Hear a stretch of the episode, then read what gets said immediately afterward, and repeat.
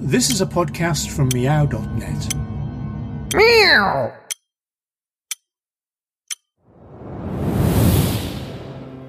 Celebrating people, projects, and topics that expand possibility and choice, this is A Culture of Possibility. A monthly podcast hosted by Arlene Goldbard and Francois Matarasso. Hello, my name is Francois Matarasso, and I'm a community artist speaking to you today from France. And I'm here with my friend Arlene Goldbard for the second episode of A Culture of Possibility. Hi, this is Arlene Goldbard, and uh, I'm talking to you from Lamy, New Mexico, which is kind of close to Santa Fe. And we're very pleased to be here with um, our friends, two wonderful artists who are now going to tell you their names and where they are. Hi, my name is Amber Hansen. I'm speaking to you from Vermillion, South Dakota. Hi. And I'm Reyna Hernandez, and I'm speaking to you from Vermillion, South Dakota, in my office. Welcome, Amber and Reyna. Um, so, wh- why don't we start off talking a little bit about the context in which you're working? Because, um, you know, Francois in Europe, we're over here in the States. We're going to have listeners who don't exactly know where South Dakota is, and uh, and definitely don't know the communities that you're working in the way that you do. So tell us a little bit about your context. Um, where are you? Uh, uh, why are you connected to this place? What should we know about who lives there? All those questions. Sure. Um, well, we're in Vermillion, um, which is a small liberal college town. I always call it like a, a little unique pocket of South Dakota because the surrounding communities um, are, are, pretty conservative. So it's kind of a bit jarring when you leave this community and see um, know, the different attitudes across the state that don't really align with um, the way that people exist in this small community.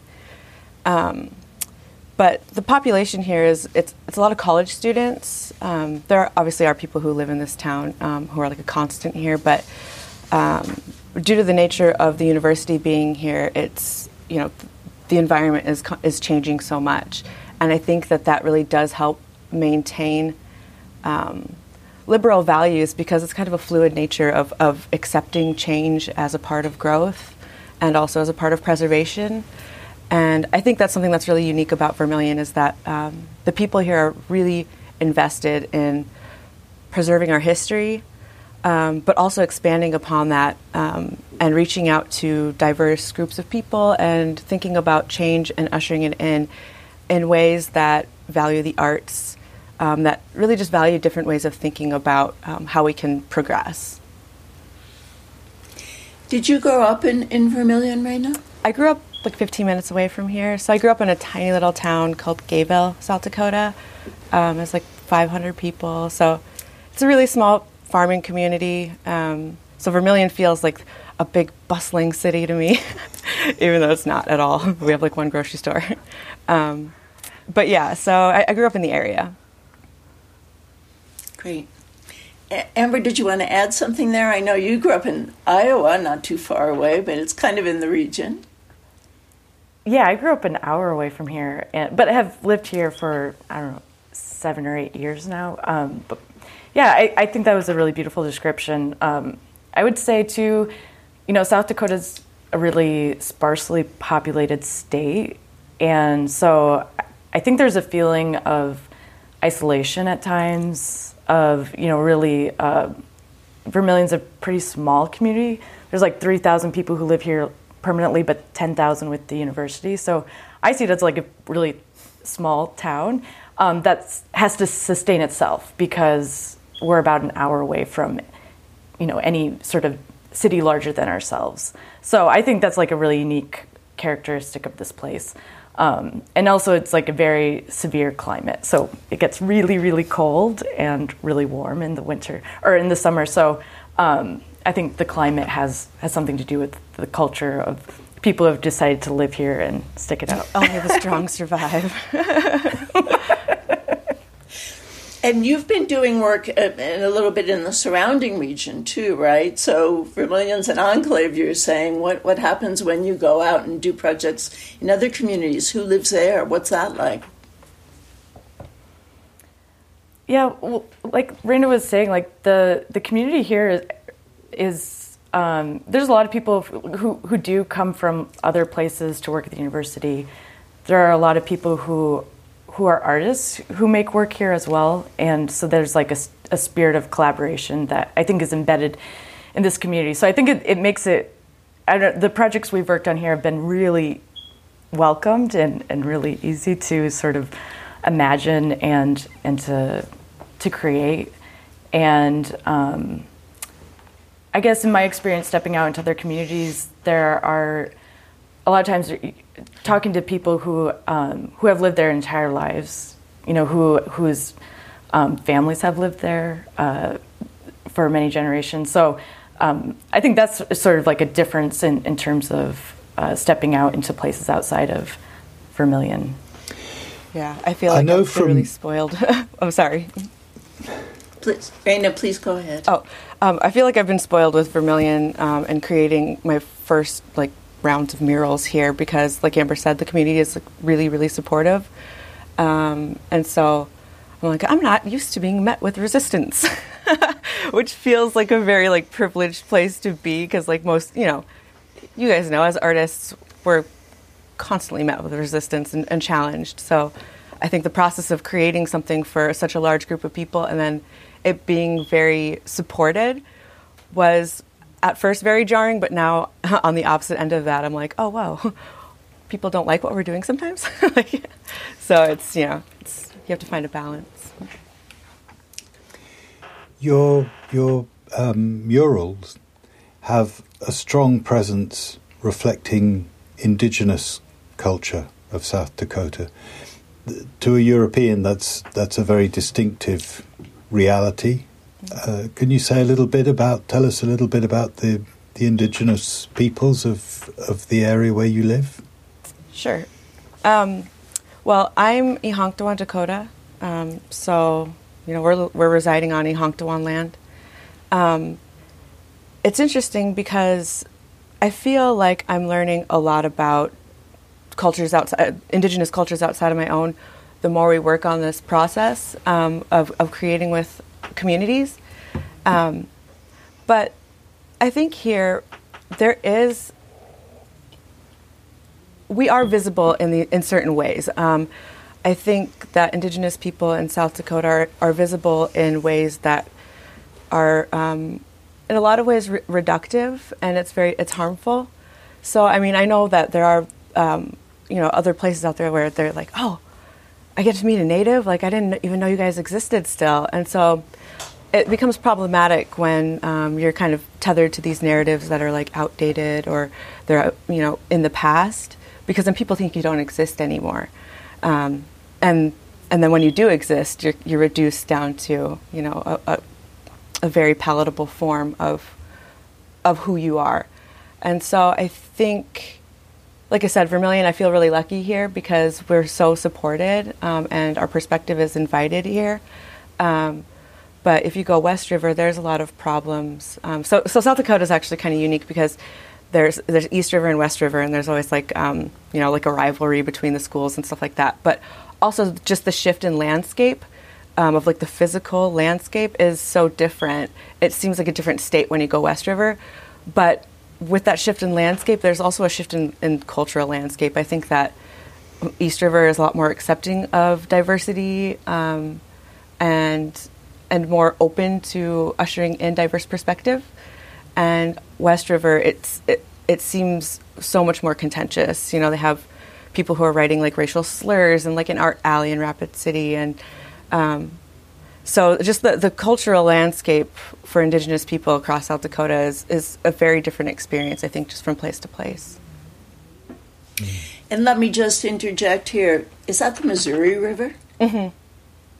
Uh, and it just kind of bisects the state, doesn't it? It's kind of right down the middle. Yeah. And and so the eastern part is more plains, grasslands, agricultural land, and the farther west you go, the more mountainous you go. So people may have heard of things like Pine Ridge, like the Black Hills, and and the, that's a very very different landscape in the west. Mm-hmm. Yeah, was, I hadn't been there in a really long time, and um, Amber and I went to go do this like spray paint um, like project where this guy was had like a building that was going to be kind of demolished from the inside, like not the whole thing, but um, walls would be taken down. So he got a grant and he got a bunch of spray paint and he invited us to come and like help like graffiti up this building and have like an art show in there. Um, and it was like temporary thing, which was really cool. But we went there this past summer and I was like, oh my gosh, I don't remember how different this landscape is because I think last time I went, you know, West River was probably like 14 years old, so you know, almost half my life ago. Um, so it was, it was really cool to see that, and I, I, I did was like really appreciating the fact that like South Dakota, it does have these little interesting moments, even though people forget about us all the time. so, given the, the the poetic way you've described South Dakota and Iowa, where you grew up, how did you both? Oh, how did you come to find your way to being artists, and then how did you come to be community artists? Um, well, I, I, I've always been attracted to the process of drawing. It feels like magic to me, you know, that you can, you know, use a pencil and piece of paper and, and really create anything that you can imagine. And in high school, I started painting murals. Um, and I studied, I studied in, in, in academia for seven years, learning about art, and wasn't really introduced to community based art until um, I met David Loewenstein in Lawrence, Kansas, and was invited to be a part of a community based pro- project in Tonkawa, Oklahoma. And this was a town of 3,000 people, and was really my first introduction to community based art. And I'm, I'm not sure if it was because it, it, it just wasn't represented and talked about in academia, or if it's because it's, I, it's such a remarkable process that I maybe I just didn't understand until I could experience it. You know, the the process of creating. But um, being introduced to community-based art in Tonkawa really showed me a way that I could I could bring together the culture that I had grown up within um, and the art world and how they could come together and uh, benefit each other. And up until that point, I think they felt very separate. I didn't see um, a lot of rural um, artwork or, or, culture being celebrated within the art world, and I didn't see a lot of art within the community where I grew up in. You know, there was one mural in town, and that was special. so I, I, saw that the, you know these things were missing in in each other's worlds, and that this process could bring them together in a way that felt authentic and meaningful to the people working working together to create them. Yeah, I feel similarly as you um, in being interested in art and drawing from like a really young age, and just that always being a part of who I am. Um, but both of my parents are artists, and so I think from a very young age, being exposed to different forms of art making um, was was really valuable for me. Um, I, I, could see myself in those spaces doing the things that they were doing, and I always commend my mom because she raised us, um, all of us kids, by herself, but uh, you know she was able to provide for us based off of her artwork, and being able to see that in such close proximity has been just something that um, I know is really unique, and it's really difficult for artists to do. And so I'm always just in like have a deep admiration for for what she did and what she does. Um, but I also think that you know both of my parents being artists, um, they really instilled in all of us just a keen awareness to and respect for our individuality and expressing that in the best ways we know how and being honest in it. Um, and so when I started working on uh, public artworks with Amber, which I'm super grateful that she invited me in the process because it has expanded the realm of possibilities with the way that I thought that I could like engage the arts community. Um, before it was always like you know it's like a gallery show or you know it, it was always these like littler spaces that felt I don't know, inaccessible.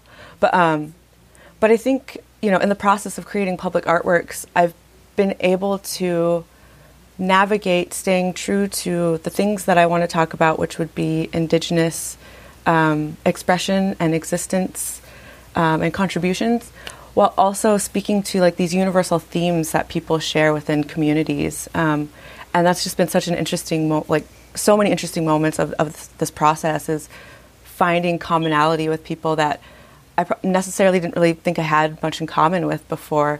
I didn't. I don't think I really understood community, and so, like like Amber had said as well. I don't think I understood public artwork because um, it really wasn't taught in academia. At least um, in my undergraduate um, studies, we didn't talk about it a lot, and I think that when it was talked about, it was always kind of talked about in these ways that that again felt inaccessible, and so. Um, it, it was just nice to be able to be a part of this project and feel invited and feel like I had a seat at the table. Um, and also that Amber had trusted my decisions. You know, it's, just, it's so every process um, or every moment in this process is it's taught me something that has been unexpected.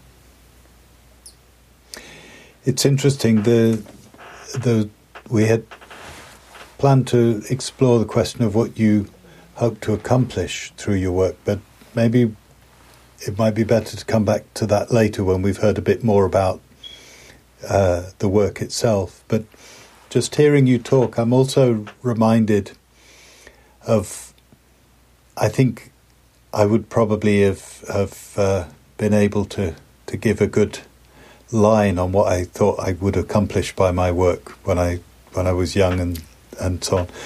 But actually, I'm I was struck by you saying how much you've got out of it and how like meeting different kinds of people and the lessons that, that you've learned from, from that. And uh, we sometimes think too much about what we what we think we're we're doing with it when a large part of it is is unexpected and and it's the things that we discover by doing by working with people that is so rewarding for them and for us, and you know, anyway. Yeah, I, Amber and I were talking about that yesterday because we were driving to um, a meeting for a project that we're working on, and Amber's like, "There's no like, there's no roadmap for how to do this. Like every mm. process, every project is different, um, and it really depends on who's who's coming to the meetings, who's sharing their stories and putting um, and putting themselves out there. And what I really love about this process is that you see that by being vulnerable with people that they'll be vulnerable with you back. You're like you're holding a mirror up to them. And I think it's just such a beautiful thing that just by being honest and open with people that you've ne- really never met before, they they will tell you things that you, you connect to in like these really basic human ways. Um, and I, I, just think that's so exciting every time it happens because it's like, oh, we're doing our jobs right. like, you know, we're, we're doing what we're supposed to be doing. And I think that that's like really the heart of, of of what we're doing and why it makes it so interesting and also so important. I wanted to mention and, and ask um, because Amber has been reflecting on this process of community murals in a different way too as a filmmaker. Um, and I just wanted to give you an opportunity to mention Called to Walls and give people the URL and just say a little bit about what that is because even though I have a tiny role in it, I think I can still say it's the best film about community devised murals that I've seen so far. So, yeah, yeah. Thank you for uh, mentioning that. Um, yeah, Called to Walls. I mean, we created Called to Walls as a way of shining light on the communities we are working with in, um, which are four different communities in the middle of the U.S. Rural communities or smaller urban areas um, Tonkawa, Oklahoma, Newton, Kansas, Arkadelphia, Arkansas, and um, Joplin, Missouri. And it was a way of shining light on those communities, but also showing how the process of creating community based works, com- how, the process of what community based mural looks, what that process looks like in, in rural communities, and how that may be different um, than urban areas. So in a way, it's it's uh, it can be used as a, a, way of sharing what this process could look like in a in a more emotional way. You know, because there there is a, a, a there are a lot of emotions that and um, that accompany this work that I think are are hard to express in, in other ways. And so, in a way, it's a document, but as we're working on projects together, Reyna, I, I constantly hear lines in the film too, or words that that Arlene, um, who, who's in the film as well. We we interviewed Arlene because when we were introduced to community-based work, we were introduced to one of your books, and that was that was really um, a culture of um, new creative communities, uh, a one? culture of possibility. yes, like I've got it Reyna right has here. it in her office right now. It's a great book. I gave it to Reyna.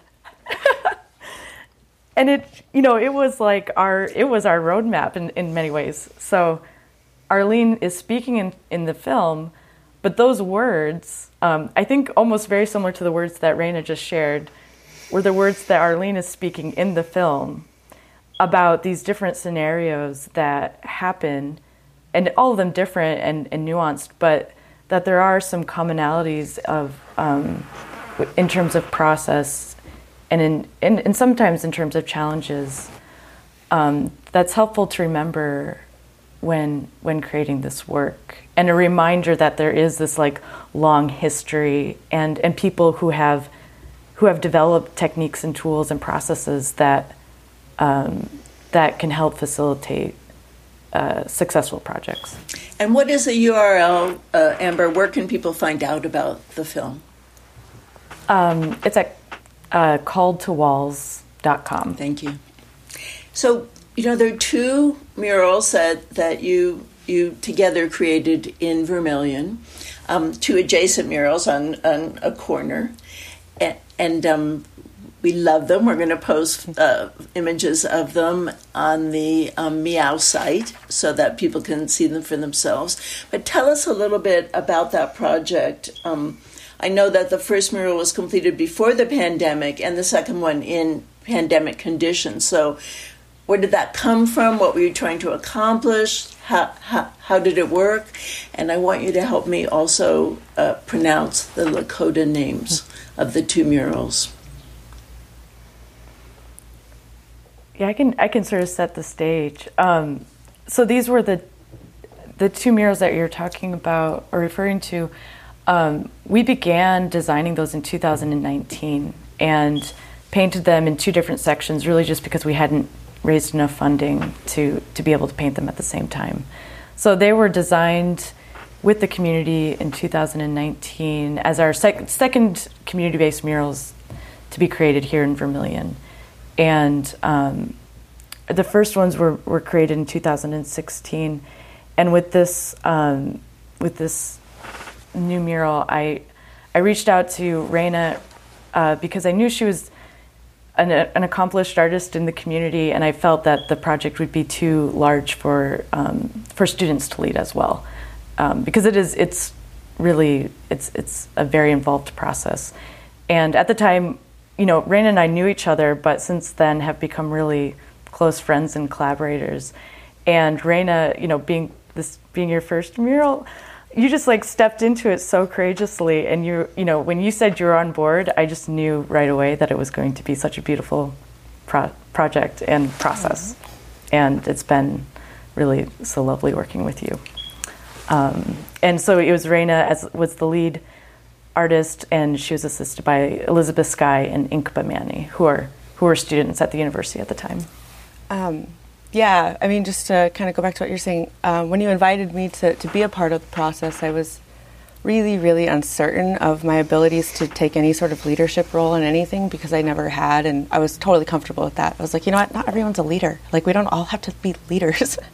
like, can't some of us just be a part of something? Like, so, I, you know, I was really not sure of myself at that time. And stepping into it was scary in a lot of ways, but you helped guide that process in a way that was so helpful and um, also very respective of of my process. And I think that that's very commendable. I think a lot of times artists um, in collaborating there there are points of contention of like control and like perceived power dynamics and um, I've never gotten that with you and we just work so well together um, so I, I, wanted to just thank you for helping me uh, through that initial process. And helping me see that like I was able to do these things. Um, but I think, oh, and also for the titles. Um, so the first one is Ayun Kechetupi, which means to be restored or to come back to life. Um, and then the second half is Wanaksha, which is uh, to, to bloom or flowers that blossom. Um, and I think my intention from the very beginning was that I wanted to remain honest to my expression, and my expression up until that point had been about um, speaking to an to a female Indigenous experience, which is my own experience. Um, and I think a lot of the uncertainty that I felt in taking a leadership role um, in working with a predominantly white community really stemmed from trying to figure out how am I going to find a balance here? How am I going to, to remain true to, to this message that I think is really important and really needs to be in this space while while it's seeming like I'm not hijacking the process. You know, like I wanted to, you know, pay respect to the time and energy and stories that people had shared with us at the meetings. Um, and so working with Liz and INCPA, I think, was really helpful um, just by, you know, the power in numbers. There's three Indigenous people working on this mural together now. So that's three people who can defend what we were doing, why we were doing it, um, and, and also see that we really were taking the community's input um, and making these connections so that really everyone had a space. Um, and so, you know, the more that we were doing that, we were taking these these overarching themes like you know restoration, like the duality of water, um, feelings of like uncertainty, grief, and worry, um, but also like the importance of women in our lives. Um, you know, these themes really started to emerge, and they are so universal. They're things that people cared about. Um, at the time, there was flooding that was happening in the Midwest, and people around here were pretty devastated by it. Like they're they were, you know, losing plots of land, the roads were crazy, and so there's just a lot of destruction that came along with that. And at the meetings, we would talk about how water is, is an interesting thing because there's this duality to it. You know, um, it's a source of, of uh, it's how we live, how we survive. So it's nurturing, but it also can devastate us. Um, and I thought that that was a really profound thing that the community members had brought to the table because I hadn't really thought about it in that in those terms. You know, we were just kind of like having these conversations. But the more we started to think about how do you bounce back from stuff like that, um, fr- from devastation, we started to think about Indigenous people and the resilience of Native populations that we're still here, we we still exist, we're contributing to contemporary conversations, making contemporary work, um, and we're doing it beautifully, despite a really ugly, devastating past. And so I think in bridging that gap it opened up a different way for people to see how we like navigate the world and how we identify. And that was just such a beautiful moment because we were, um, I tell the story a lot, um, but when we were in the design process, um, INCPA, Liz and I were, you know, putting pieces of, of imagery together based on the meetings. And it started to tell the Sioux creation story, which was just really, um, it was just such a cool experience because we didn't mean to do that. Um, but we started to see like these are universal things and they have been universal throughout time. Um, and making those connections felt really powerful. And so I think at that point, I was like, I know what we're doing is right. We're telling the story we need to be telling, and we're doing what we need to do. And I loved that. Um, but, you know, uh, little did we know the next summer there was going to be COVID 19, and that was going to be really um, impactful in so many ways. But I think it really reinforced our message of of resilience and coming together because everyone was impacted in this way that we felt we had no control over. And really that's what our whole intention was with the mural too is to talk about this lack of control within indigenous, indigenous communities and and trying to regain control of a narrative that feels like it's been taken from us and um, and trying to, to um, come to terms with that. So it, it was just a really cool, you know, it was just a really eye opening process. So you had community members painting on the first mural, right? And then on the second one, it was um, pandemic conditions. So what what was that like? Yeah. So on the first one, I mean, like like we, I guess the the process I'm accustomed to is that the first day of painting is really open to anybody in the community, whether they're on the design process or not. Anybody can come out and paint. And so we did that, and it was it was so much fun in, in 2019. And then when the yeah after the pandemic um, hit in in Vermillion, South Dakota, in South Dakota, um, you know the the state has really stayed open, you know, the entire time. So I think our experience is probably a little bit different than, um, you know, others throughout the world in in that way. And so I, I, we were both like really hesitant about moving forward with the project at all. But we decided that instead of inviting the community to help us paint, we would identify a core group of painters who would come together and, and make the mural. So um, it was Reyna and I, Janae, Porter, Sonia, Pierre Morales, and um, and Liz and Inkpa who really came together to paint the mural.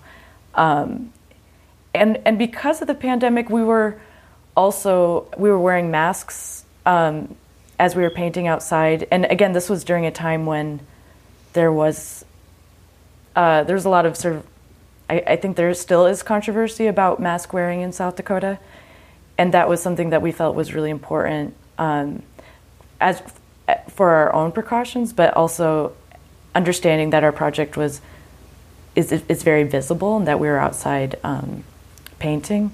I remember uh, that feeling really important that um, we that we were sharing that that was something that was important to us. Um, and so we also slowed down the, the painting process uh, because we recognized that it was a, a, space where people could pass, you know, during their daily walks, um, or that they were able to just talk with us as we were painting, you know, out in, in an outdoor space in a safe way, and they maybe weren't seeing other people, you know, that people were feeling really isolated and probably weren't seeing a lot of people. So it felt it felt like something that we could uh, provide for the community as like a as a hopeful message.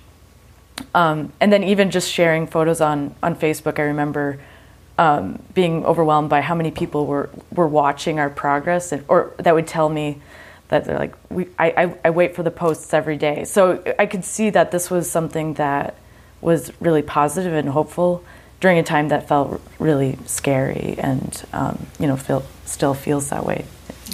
So w- one more question, just for our, especially for our listeners in Europe, because community arts is financed so differently in the states than it is across the big water. How was this project paid for? This is a big, ambitious project.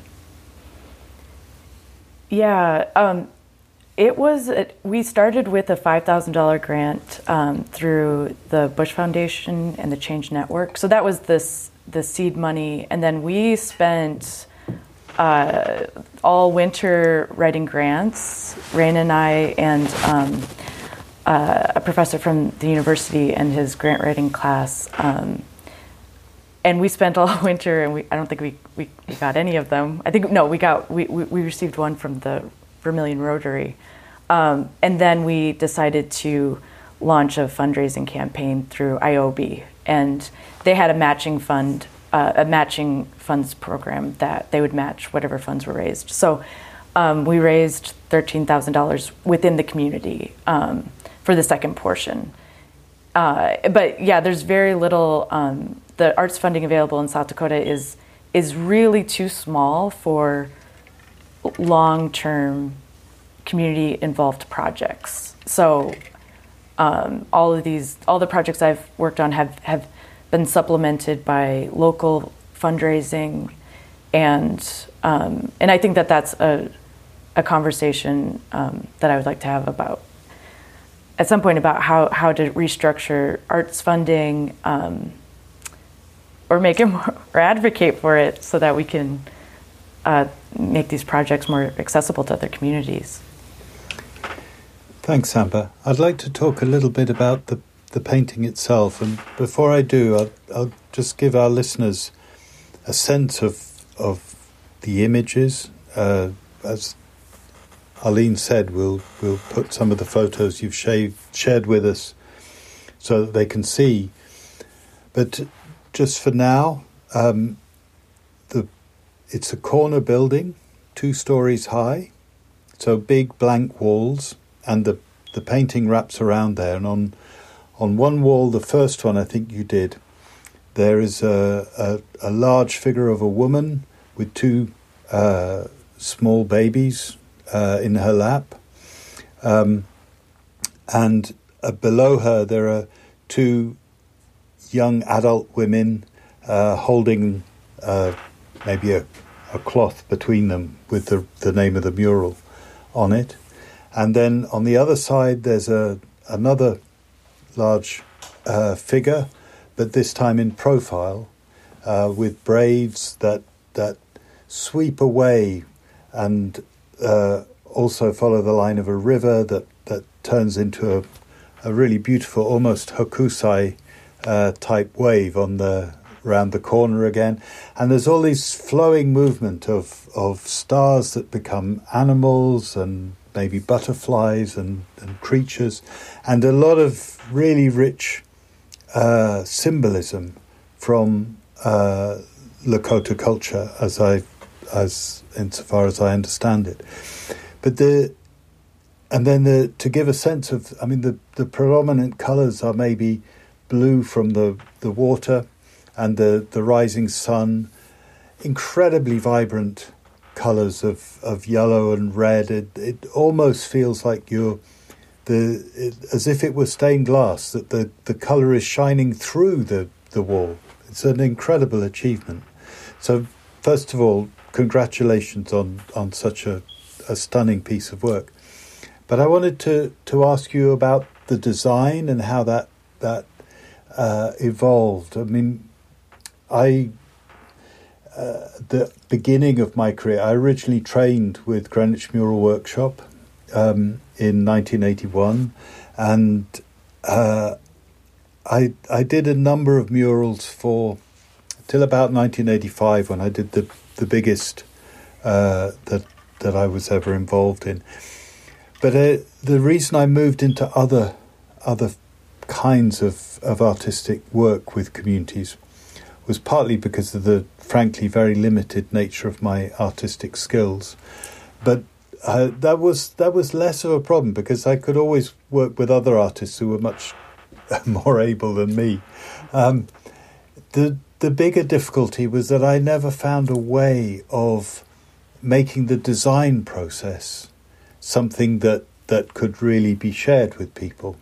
And particularly when I look at a, a really beautiful, sophisticated uh, piece of design like this, I'd really like to know how you involve people in that so that it's, you know, the, the painting bit is one part, one part, but, but it's the it's actually the conception and the and the imagination that goes into it. And how does that become something that you can open out to a community?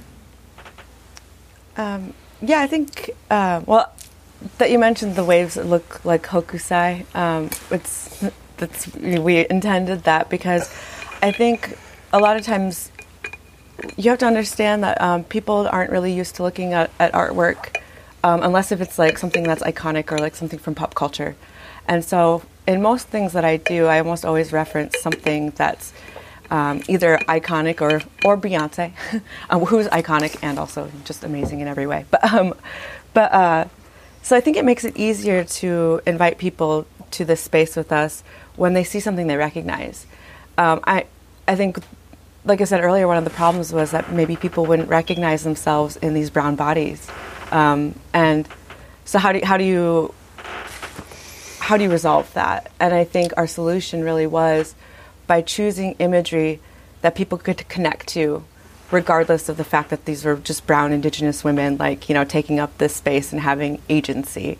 Um, and so once you get them in, once you get them to see themselves in this space in, in a way that's like, um, I don't know, I don't want to say it's manipulative, like I'm always like, you got to trap them. And then they start thinking about all the stuff going on inside. But, um, but I really think that that was something that we learned along, along the way. Was like, you know, we have to we have to figure out how we can make a connection with people who don't really understand a lot about our culture or our perspective.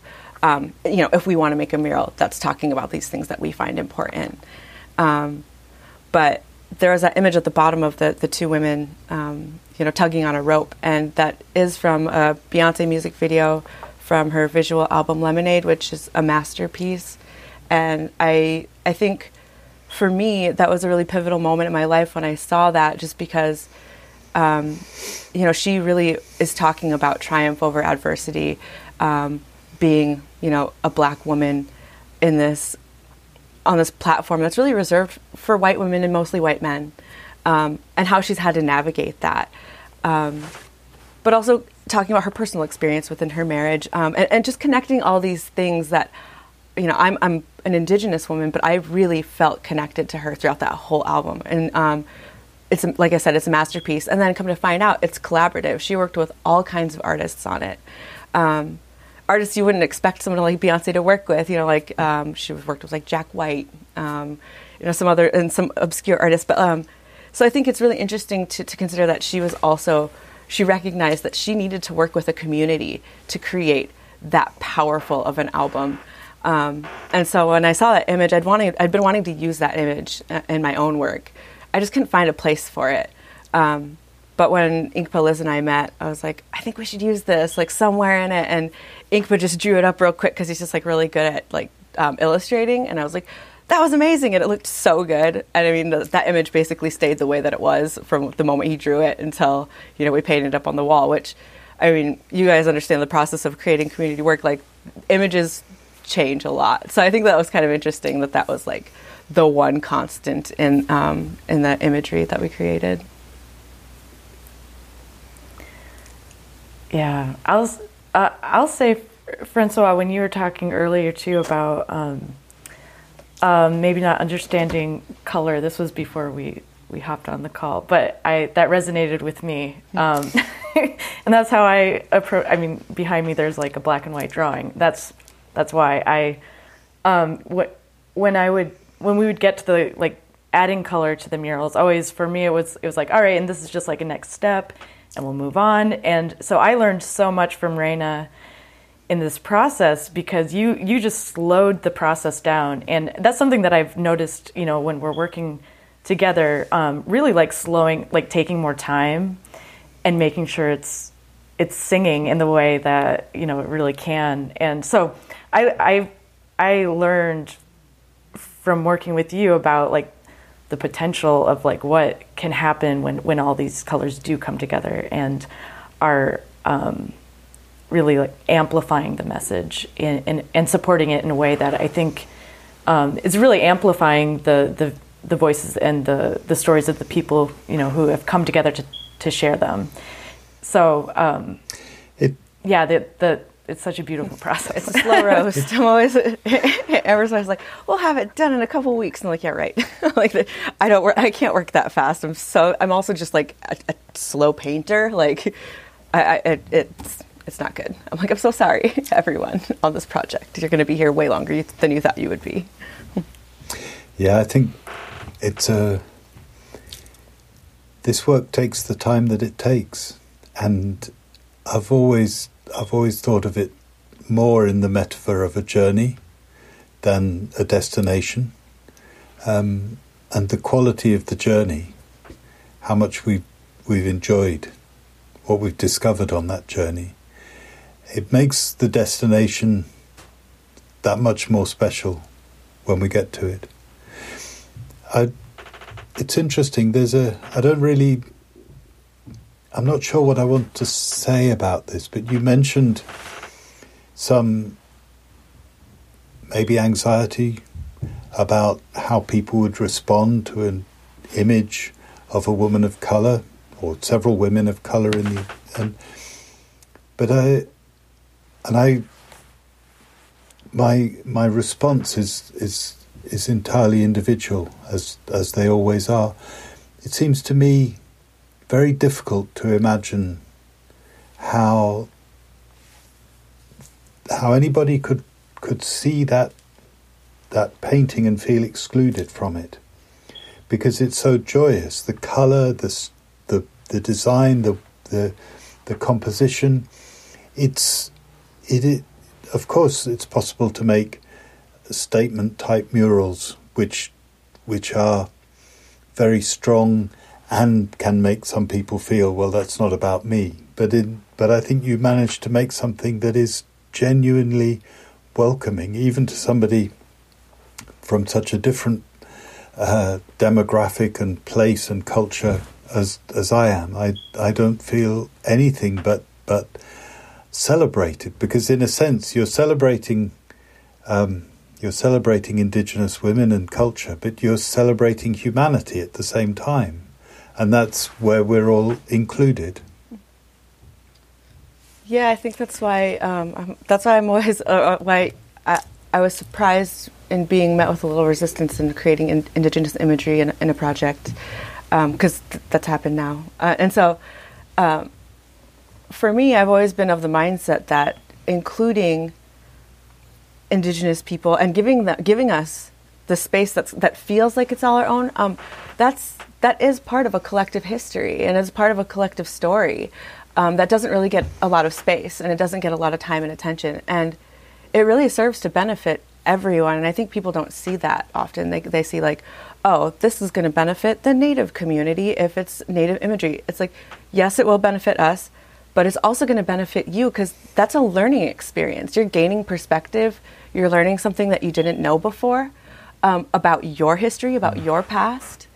Um, so it, it is it's it's a little mind-boggling to me too sometimes when, when you you hear people who, who feel excluded from that because it's difficult to to show them otherwise um, until, until you get it painted up and then you know ho- hopefully they like it so much that they do feel like they're a part of it because they really are. And that's always been um, what I've thought about the process of, of creating these highly visible works that only have brown bodies because um, like I said, it's it's important for all of us to see those those things. It's important for, for everyone to, to gain that perspective. Yeah.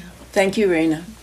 Um, there, there's a wonderful passage in Called to Walls where some people in a community that's receiving a mural say that the a central figure is too dark in complexion and how that's negotiated. So people um, people who are listening from abroad may not understand how fraught this can be in the United States. I'm I'm so grateful to you for for describing that to us. And I want to ask you guys one last question before um, before we end you know, this podcast is called A Culture of Possibility with the idea that, um, that uh, we want to counter the pervasive voices that are telling us to be smaller than we really are, to have less power than we really do. And that one of the things that community arts work does is engage people in envisioning themselves in the futures that they actually want to inhabit. So, you know, we wanted to like stipulate here we are in unbelievable conditions, right? The quadruple pandemic of the virus, of, of racialized violence in America, of the economic meltdown, and of course, climate crisis, and the big container for all of this. It, it, this is a, a very, very challenging period in our history. So, from that perspective of this moment, um, if you could rub the lamp and do the work that you think is most needed right now and that you really, really want to do, um, where does your imagination of possibility take you? Like, what do you think communities need to see and, and engage in? What would you love to do if somebody gave you a blank check? Well, I would love to do more of this work across the state and across the region and to really um, not only to in, welcome people into a creative space to imagine their world and reimagine you know what's possible but also to fill the landscape with imagery that will allow more people to feel a sense of belonging and to allow themselves to be seen within this landscape. I think that's what i would and, and to and to really like share share what I've learned and to learn from the artists and communities that I work with to um, to, to, accomplish that. Yeah, I, I, I echo that. Um, I think in my in a broader sense, I, I would I would like to see more marginalized people taking leadership roles because I know what it feels like to feel like that's not for me, and that's never been for me. And I think that that's um, it's problematic. But and but there's so much that can come from trusting people to do this kind of work um, and to and to do and to, to to do right by it. But um, but I think my, my ultimate dream is to work with indigenous communities and um, really focus on the fact that like art is something that is within us, within us as a people. Like it's something that I think we have a very unique connection to. Um, that I, am not sure other people really necessarily understand, but I see it. You know, when I work in camps with Indigenous youth, I see how that's innate within within us, um, and so really just like reviving that and um, placing emphasis on the fact that our stories are important. We should share them, um, but also uh, engaging the arts as a way to do that um, would be my ultimate dream to be able to teach that. yeah. And I should say again for our for our listeners from abroad that um, Amber and Reyna both have day jobs, so they're doing this community work in the summer, in, in periods of time when when they can get away. Um, why don't you tell people what those are just briefly, and then we'll see if Francois has something to say before we close. Amber. Yeah, yeah, no, that's great to mention. Um, uh, in during the summer when we were painting, I mean, Reyna was working at the university from nine to five, so we were painting from six till the sun, you know, till it became too dark for us to paint. So um, that has been, you know, I we are, we, we I remind ourselves of that. It's like we are working two jobs in in really being able to do this work, um, and I yeah I teach at the university, so I have summers off, which are wonderful, um, and that's when you know uh, we're able to do a lot of the painting. But during the winter, it's too cold to paint here anyway, so that's a great time to have meetings and to um, plan plan the, de- the design indoors. And how about you, Reyna? Um, yeah, I'm the secretary for the English department at USD, so I also work for the university. Um, but I don't get summers off, which it would be really nice if I did. um, but you'd think that it would feel like it was running on fumes, but honestly, like the wall like energizes us. Like it's so it's kind of crazy. You would think that we would, you know, we would just look all haggard and tired, but I mean, we were like buff. like we looked so good over the summer. Like we were just like healthy, just doing the, like doing what we needed to do. And um, to me, that was like very. It was it was an indication that that we really enjoy the work. Not that it's not hard work, but um, you know, it, it's it's hard work, but it's super enjoyable, super rewarding. Um, it would be nice if it could be a full time job, but can't always get what you want.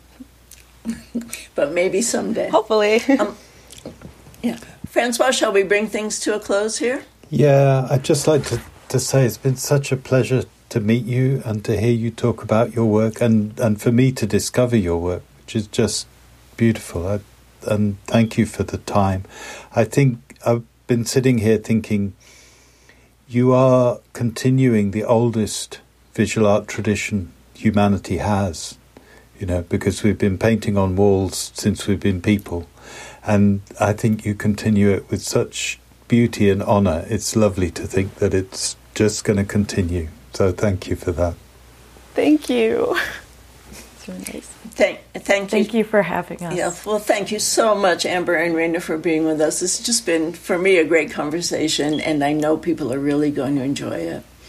And our, our listeners will be able to look forward to um, being able to listen to this starting the third Friday in this month, so that's pretty soon. And next month, we'll have another one, another podcast to bring you.